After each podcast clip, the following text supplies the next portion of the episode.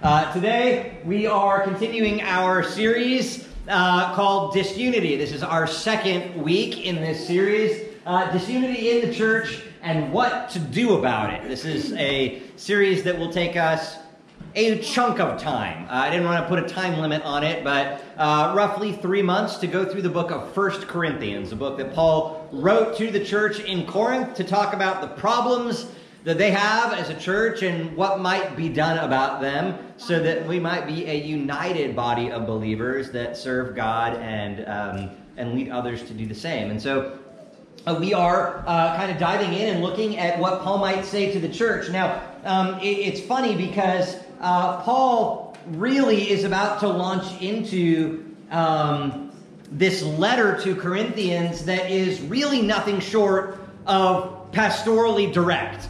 Um, if you read the letter to 1 Corinthians, and I hope you do because we're studying through it, um, you will find that Paul doesn't really pull any punches when he says things like, stop sleeping around and stop uh, worshiping false gods, and the things that you like are not things you should be doing.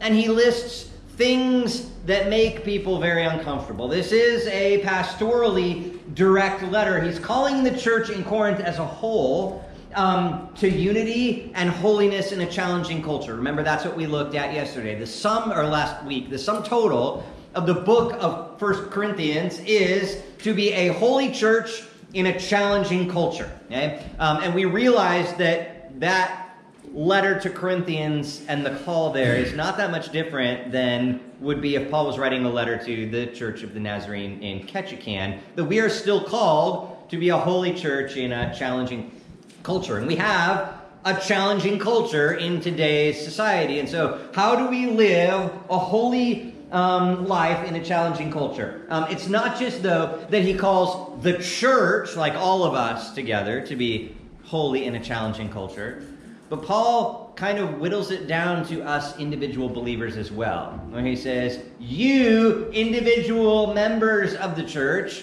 are to live united lives, loving lives, um, and personally pursue holiness. Now, this letter is direct but loving. Uh, we talked about this a little bit last week. It comes directly from the heart of the apostle, and he mentions his title, apostle, several times in this book because there's an authority that is associated with the title apostle. He's saying, I have the authority from Jesus to speak these things to you. Um, and uh, and the things that he says should cause us to flinch a little bit, should cause us to stop and pray a little bit. Um, because if we hear the words that Paul says in this letter and think first of the person who sits next to us, right? Or think first of someone else rather than our own selves, we have really missed um, the, the thing that Paul is trying to tell us. We are assuming that Paul is speaking to someone else rather than our own hearts.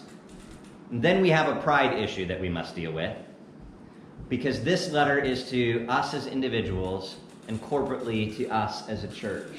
Um, but it's interesting because this pastorally direct letter that Paul writes, um, he, he doesn't start with you are all horrible sinners, right? That's not the greatest introduction to a letter. It's not warm and loving.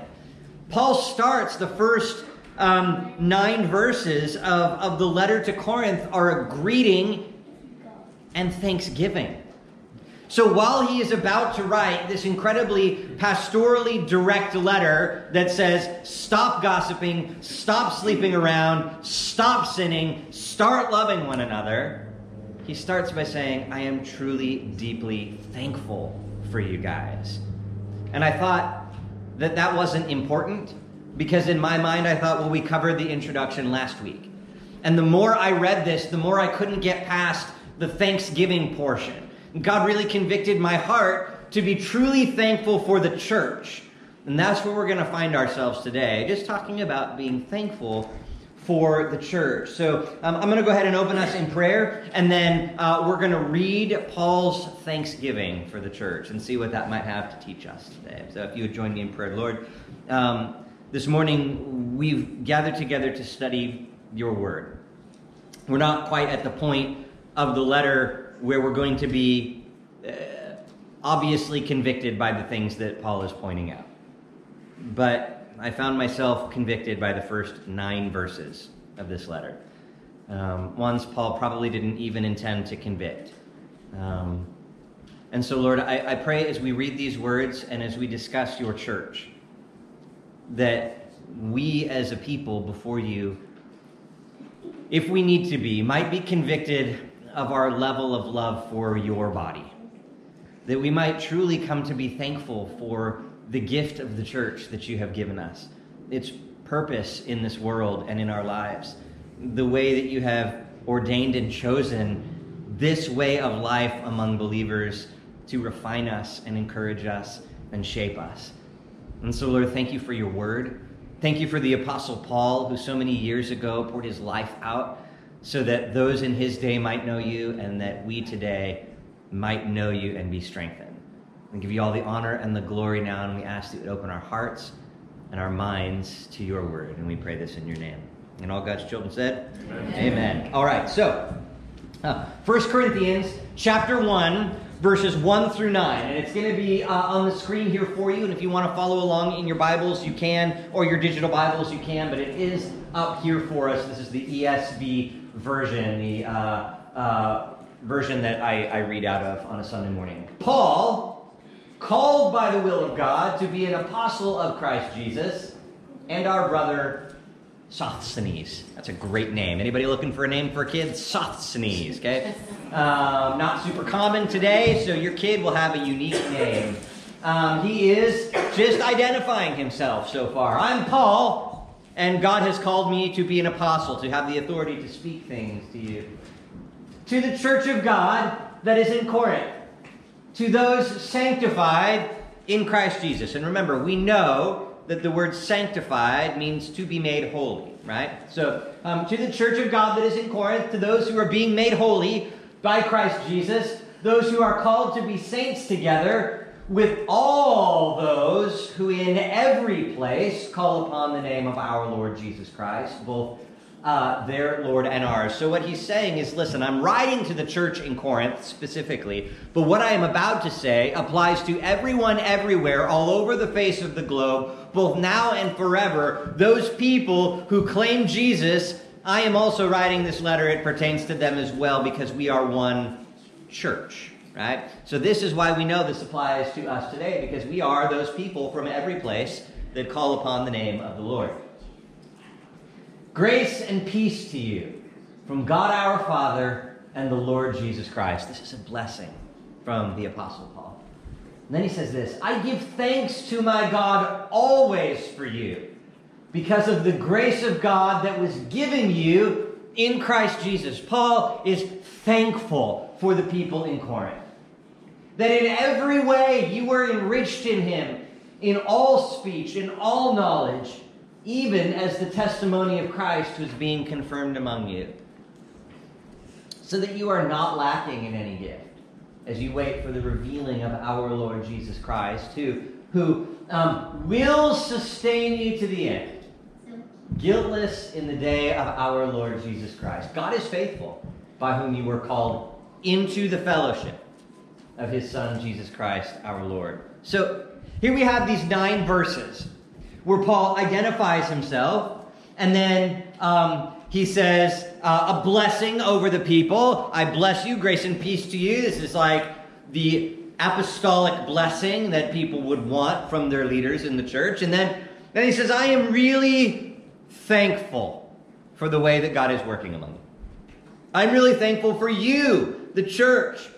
I am glad to see that God is at work among you, even when maybe you were just at the beginning of your faith.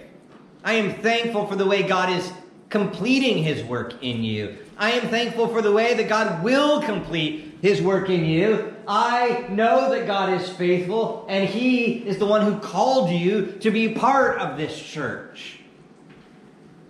After this, he gets into the stuff that's the nitty gritty. But this, this is an interesting set of passages and it challenged me because um, what I learned is that Paul is thankful for the church. Right? He was thankful for the church, and I, I, I don't think that he understood church to be what we understand church to be. So go with me on this journey today as we understand what it means to be thankful for the church. Um, Paul was thankful for the church because it is God's church, not man's church. Paul was thankful for the church because it belonged to Jesus, not people. If it belonged to people, it would go off the deep end very quickly. But Paul was thankful for the church because it belonged to God. Um, it, we, we read um, right there in that passage God is faithful by whom you were called into his fellowship. This is God's fellowship, not man's fellowship. No one person can claim, This is my church, right? No one person can say, I own this church. No one person can say, I get to direct where this church goes because Jesus is the leader of the church. Jesus is the head of the church. Jesus is the head of his body. He is the one who determines where and how this church gets to work itself out. And Paul is thankful for that because it means we only have one leader, one united leader, which is why he can say, I am speaking to the church in Corinth and all people everywhere who are united in one Lord. We have um, one church because God ordained the church to be his way of experiencing fellowship of the people on earth. Um, he sanctifies the church. We read that, right? So if it's his church, he can sanctify it and make it holy. People can't make the church holy. We just tend to make the church more sinful if we're honest with the way things go. Jesus, though, makes the church more holy. And Paul is thankful for that because it's God's church not people's church. And God has the ability to call people to participate in this church and unite people from all walks of life in this church. And um, He brings people from nations that are far apart to be united in one purpose worship of the Lord. Paul is thankful that it is God's church, not man's church. Uh, Paul is also thankful uh, for the people that are in the church and the gifts that they have from the Lord. Uh, this is interesting because um, he says, um, I give thanks because of the grace of God that was given to you, that you were enriched in him in speech and knowledge. Uh, these, um, a little bit about Corinth, it was a, a city of oration, uh, meaning uh, smart people would come and give their TED Talks in the city of Corinth. That'd be the modern equivalent, right? Um, and so people from all over would gather together in the auditorium that sat 18,000 people. And they would pride themselves in Corinth on their ability to engage in rhetoric and debate and fine speech. These were natural inclinations that people in Corinth had. But Paul says, listen, when you are called to be part of the church in Corinth, those natural skills and tendencies that you had God enriched by the power of the Holy Spirit to use them for the testimony about Jesus Christ.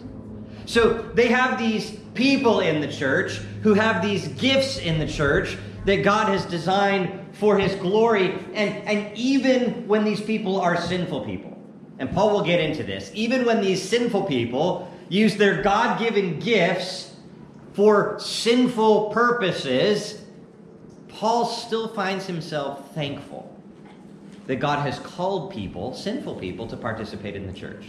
That God has called people with gifts to participate and use their gifts for the glory of God. The gifts come from God um, in the wisdom of God to build up the people of God and encourage the people of God and disciple the people of God to be mature and active believers um, until the day that Jesus returns, is how Paul phrases it. Who will sustain you to the end, guiltless before Jesus. Now, now Paul is thankful for this body that is the church that belongs to God, and for the way that God calls people, sinful people, broken people, um, people who, even when they're part of the church, still tend to kind of go astray a little bit. Paul still says, I am thankful even as the testimony is being confirmed among you, even as you are still trying to figure out what it means to be a church member. Paul is thankful for the way that God is forming people into his image. When he says, I am thankful for the church, I am thankful for you, he says, I am thankful that this church, this body of believers, is God's plan for Christ followers until they die or Jesus comes back. This church that we experience is God's plan for us until we die or Jesus returns. So, what we are called into, Paul says, as the body of believers, is God's design for us, God's way to sanctify us, God's way to unite us, God's way to lead other people to faith in Jesus, God's way to give us a purpose for the skills that He has entrusted to us, God's way to um, help us share love with people, and that is the place that we are supposed to be as Christ followers, as part of this body, something to be thankful for until we die or Jesus comes back. So when you become a Christ follower, you are part of the body of Jesus, the church, until you die or until Jesus comes back. Now, um, the church has a long way to go before its actions before God match its status before God. Uh, God has this beautiful picture of, um, of the spotless bride of Christ that is the church, that Jesus will present to God the Father one day in glory, saying, Look, I have redeemed this beautiful church for you. I have taken people who were sinful and bent on selfish desires, and I have united them together in one purpose in my name for the glory of your name, Father, and for the good of the people on earth. And now look at how glorious and holy they are. And this is his plan for us that Paul was confident that God is faithful and that he would do what he said he would do and wrap it up perfectly at one point in time. Now, we live in the in between. We live where our our actions don't necessarily meet the status that God has designed for us. Our status before God is holy and blameless and pure. God has purchased that for us through Jesus. The church, though, has some work to do, which is why Paul wrote to the church in Corinth here's some things that you should knock off in the name of Jesus. Please stop doing the things that you are doing. But he stops first to say, I am truly thankful for this body of people, as broken as they are, as confused as they might be about Jesus and the resurrection, because that's something that Corinth struggled with. I am thankful for the way that God is working this out among us. But I, I think we have to ask ourselves this question. This is, this is the question that, that God pressed upon my heart. So, only one question for you guys to wrestle with today. Are you thankful for the church? Um, are you thankful for the church the way that Paul was thankful for the church? Um, I don't think the answer is as easy as you want it to be. Because I think that when we think, are we thankful for the church, we're thinking about the church according to our own ideas of what church is. Um, so let's unpack that a little bit in our hearts. Is church routine or essential for you? Is church something that you schedule in and you go to every Sunday morning as, as you can? Um, is, is church a thing that you do, a place that you go to? Are you thankful for this space? Right? Is that what Paul meant when he said, I am thankful for the church? Um, or is church an essential aspect of your identity as a Christ follower because the difference in those two is significant. If you are thankful for church that you go to, then you are thankful for something different than being thankful for the church that you are part of, called to, redeemed in. If church is an action that you take out of routine, something that you check off for your Christianity list, then it is a different kind of church than the church that Paul is thankful for, where broken people are united together amidst all of their flaws by the glory of Jesus to be redeemed and be sanctified. It's not something you go to, it's part of who you are. You are part of the body of Jesus. You are, now, Paul will get into this later on in the book of Corinthians, that, that Jesus is the head of the church and you are all members of it. You all have a vital part to play in it. Now, the toe does not decide at any given point, I feel like going to the body today. I feel like, like if I if I want to check off my duties as a toe, that I will just go and be there. The toe is an active part of the body of the human, right? Like when you stub it, you know that that toe is there, right?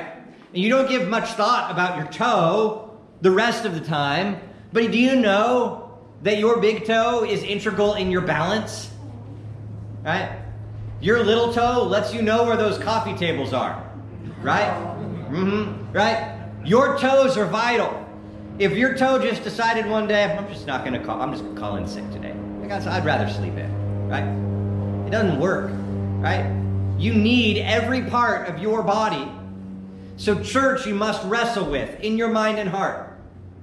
Are you really thankful for the active body of Christ that you are called to play a role in, distinct and unique and special. And I don't know, you might be the appendix, you might be the left canine tooth, you might be the hair on the top of the head. You, you, I don't know what part of the body you are, right? But God has called you specifically to be part of the body. It is either an essential aspect of your identity, or it is something you do when it is convenient.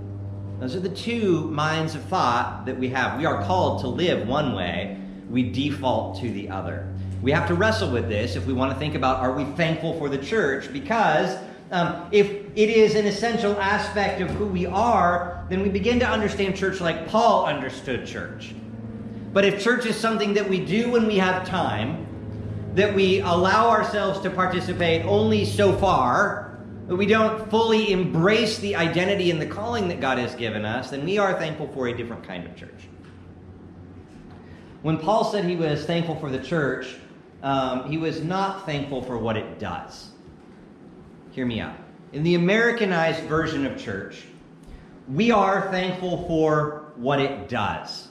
When we look for churches, we look for what they do for us. We look for their Sunday school programs. We look for their small group ministries. Um, we look for do I like their music, right? Does their pastor annoy me, right? And I, I say this because this is reality. I hear people talk about why they go to different churches all the time. I have friends who are pastors and they hear it too, and we talk about why people choose certain churches over another. And we hear why people don't choose other churches, right? Well, I'm coming to your church because the voice of that other pastor annoyed me. I just couldn't listen to it. Right? This is real. I'm not even joking. People look for churches for the wrong reasons because they want something to please their flesh. Yeah. So, uh, is it the Sunday schools? Is it the nursery? Is it the small groups? Is it the preaching? People um, um, are thankful for the church for what it does in terms of missions or even the freedom in America. I'm thankful for the church because I have the freedom to worship. That's not what Paul was saying. That's not why Paul was thankful. In fact, they didn't have Sunday school ministries. Right? They didn't have small groups. They didn't have worship teams. Right? They didn't have sanctuaries. Right? That's not what Paul was saying when I'm thankful for the church. He's not saying I'm thankful for, for what the church does for me or what it does for people. He's saying I am thankful for the body of Jesus, redeemed by the blood of Christ. I'm thankful for what the church is the living body of Jesus, a, a gift of God to us, a, a means of His grace in our life to us and the world. And, and this means that there is a personal um, intimacy, there, there's a personal nature of being involved in the body of Jesus. That it is the physical, tangible, personal, relational way that Jesus expresses himself in the world today. Um, so uh, when when Jesus, God the Father and the Holy Spirit said, "We want our presence to be among the people." In the Old Testament, they built the tabernacle or the temple later on in stone. Right? And so this tabernacle was the portable version of where God dwelled. The Holy of Holies, the fire descended. You didn't go in there, else you get zapped, right? And then as Israel became more solid in where they lived, they built the temple, right? Out of stone. And it was this immense place. And there was a moment in the Old Testament where they dedicated the temple to the Lord. And the fire of the Lord fell down on the Holy of Holies and inhabited the space where the people were. And that was then where God's presence dwelt. That was where his people went to worship. In the New Testament, under the power of the Holy Spirit and Jesus, there is no more temple that we go to. Rather, instead of fire falling from the heavens to represent the glory of God filling a tiny space called the Holy of Holies, the fire of God fell on people. We called it Pentecost. It was when the Holy Spirit descended on people, right? And people began to be the dwelling space for God. It was a, a change in um, ideology um, that now we are thankful not for brick and mortar, but we are thankful for the unity of the people. And this is why it becomes so essential when Paul later on says, um, and, and we'll look at this next week, there are divisions among you. He's saying, listen, church, you wouldn't have taken a sledgehammer to the walls of the Holy of Holy, would you? Like, that would be outrageous. So, why are you doing that now with your own words to people in the body of Christ? Because the body of Christ is not a building, the body of Christ is people. We are, we are one. Um, so we don't destroy one another, right? Just like back in the Old Testament, they wouldn't destroy the actual walls of the Holy of Holies. God, uh, Paul was thankful for the church not for what it did, but for what it was the embodiment of who God has called us to be, the avenue by which we are made holy, um, the relationship that we have, the personal nature of this. Um, then he, he said something else in here. He said, I was thankful for the people and their gifts. Are you thankful for the other members of the body of Christ? This is, this is where we start to feel uncomfortable, maybe. Because we can expand our mind to think, I can be thankful for the idea of the body of Christ. I can be thankful that it's it's not Sunday school. That's not the big deal. It's not, um, you know, the space that we gather and sing all the songs. It's, it's the people that are bought by Jesus. I can be thankful for this body that I'm a part of. I get that. But Paul went one step further. He said, are you thankful for the people that are in the body of Christ? And are you thankful for their, their gifts? Um, are you thankful that God included the people in this room in the body of Christ? Specifically, He called them, He chose them. Scripture tells us He foreknew them, He gave grace in their life so that they would be part of the body of Jesus. He gave them the same amount of grace He gave you for the sins that they have done. So if you feel thankful for the grace that you have for your sins in your life, ought you also be truly thankful that God gave grace to those people? And we think that's great for the people that I like. But we do not choose the people in the body of Christ. God chooses and calls people, right?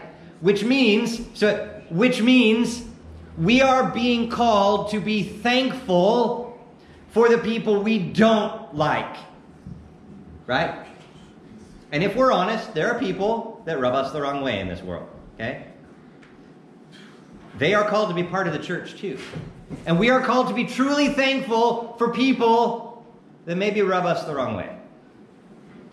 We are called to be truly thankful for people who have spiritual gifts that aren't serving us. We are called to be truly thankful for people in the body of Christ when they sin against us. Love covers a multitude of sins. We are called to be truly thankful for the people in this body, despite their flaws and their sins and their failures, right? To live up to God's standards. We are still truly thankful for them. We are truly thankful for people in the body of Christ when they fail to meet God's standards because we know that God can help them meet those standards. God is faithful. Can we be truly thankful for people in the body of Christ when they fail to meet our standards, though? That's where it gets hard. When we expect people to be a certain way at a certain time to meet our expectations of how they should live their Christian life. God has to work on our hearts if we think that way. And we don't think we think that way, but we think that way, right? There is a variety of personalities and experiences and testimonies that are represented in the body of Christ, not just in this room, but globally. And we are called to be thankful that God has called every single one of us to know Him and to walk with Him and to work together so that other people may know Him. Think about the 12 disciples, right? He called them from drastically different aspects of life. They would have never hung out with one another, for the most part. Some of the fishermen would have hung out together, right, because they worked together. But then you got the tax collector who was a Jew and sold himself out to the Roman government to betray his own people and fill his pockets with money. Okay? And then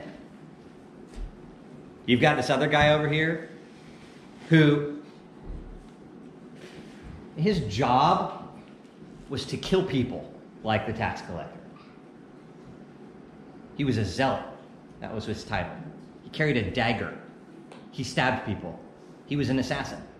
And Jesus said, Got this crazy idea. I just, it's going to be so awesome. I'm going to take, I'm going to take the assassin who likes to kill tax collectors. And I'm going to take the tax collector who's scared of the assassin. And I'm going to unite them together. They're going to become brothers. Their differences aren't going to matter anymore. They're going to have a united purpose. So they might have actually fought before they met me, but now that they're united in the body of Christ, those differences don't matter, and they have one purpose. And you want to know what? They became thankful for one another. I'm thankful for my brother the zealot. Thankful he's not killing me. and I'm thankful that he has my back. It's not just that I'm thankful that he's not actively killing me. I'm thankful that he's actively fighting for me. He's fighting for the glory of God in my life to keep me accountable and with me alongside of me for the glory of God in the community that I live in. Zealot says, I'm thankful for the tax collector.